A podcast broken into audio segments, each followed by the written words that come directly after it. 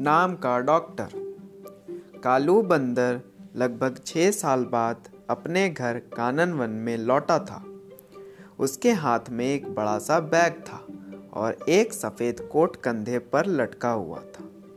उसे देखकर नानू खरगोश ने पूछा, अरे कालू भाई, इतने सालों तक कहाँ गायब हो गए थे? और ये क्या हुलिया बना रखे हैं?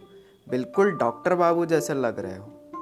कालू ने मुस्कुराते हुए कहा, नानू भैया, मैं डॉक्टर जैसा लग नहीं रहा हूँ, बल्कि डॉक्टर ही हूँ। शहर में छः साल रहकर एमबीबीएस करके लौटा हूँ। इतने में पास खड़े भोलू भालू ने बीच में ही पूछ लिया, कालू एमबीबीएस क्या होता है? कालू ने हँसते हुए कहा, डॉक्टरी के कोर्स को कहते हैं एमबीबीएस भोलू ने सिर हिलाते हुए पूछा, क्या कानन वन में ही अस्पताल खोलोगे? हाँ काका, अब यहाँ के निवासियों को महँगा इलाज करवाने बाहर नहीं जाना पड़ेगा, कालू बंदर ने कहा। यह सुन नानू और भोलू बड़े खुश हुए। कानन वन में कालू ने अपना एक क्लिनिक खोला। उसके क्लिनिक पर रोज़ाना सैकड़ों मरीज़ अपना इलाज करवाने आने लगे। यह अलग बात थी कि कोई ठीक हो जाता तो कोई स्वर्ग सिधार जाता। कभी कोई उसे अच्छा होने पर दुआ देता तो कोई रोग ठीक ना होने के कारण गालियाँ देता। लेकिन कालू की प्रैक्टिस जारी रही।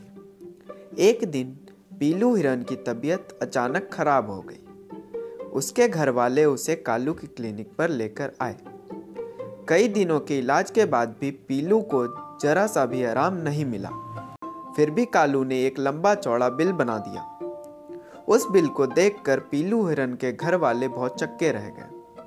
उन्होंने कालू से पूछ ही लिया, डॉक्टर बाबू, आपने तो बड़ा लंबा चौड़ा बिल थमा दिया है हमें, जबकि पीलू को रत्ती भर भी फ़र्क नहीं पड़ा। यह तो सरासर लूट है। आपके कहने का मतलब क्या है? मैं लुटेरा हूँ। ऐसा है तो आप अपने मरीज़ को कहीं और इलाज के लिए ले जा सकते वह तो हम ले ही जाएँगे। लेकिन पीलू के भाई ने कहा। लेकिन क्या? कालू ने टोकते हुए पूछा। पीलू हिरन के भाई ने कहा। आपने अभी तक जो इलाज किया है, उसकी पर्चियाँ हमें दे दें, ताकि बड़े अस्पताल के डॉक्टर को दिखा सके। नहीं, मेरे यहाँ की कोई पर्ची वर्ची नहीं मिलेगी। कालू चिल्लाया।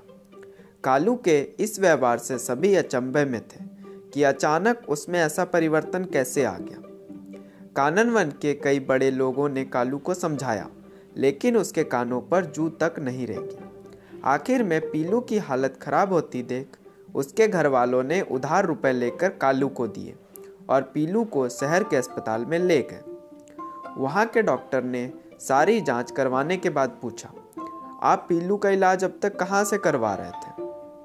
पीलू के रिश्तेदार ने कालू बंदर के बारे में डॉक्टर को बताया तो उसके कान खड़े हो गए।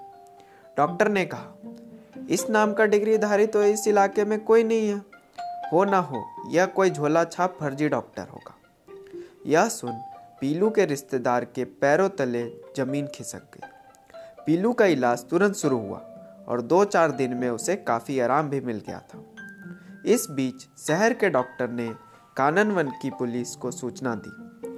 थानेदार चीता सिंह ने कार्यवाही करते हुए कालू बंदर के क्लिनिक पर छापा मार दिया। पुलिस को देखकर कालू चुपचाप खिसकने लगा तो चीता सिंह ने उसे दबोच लिया।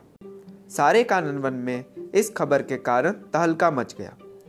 बूढ़े गजराज हाथी ने लंबी सांस भरकर कहा, मैंने तो इंसानों से सुना था कि मुन्ना भाई एमबीबीएस होते हैं, किंतु यहाँ भी? काफ़ी पूछताछ के बाद कालू ने बताया कि उसे शहर में धोखाधड़ी के आरोप में छः साल की जेल हो गई थी।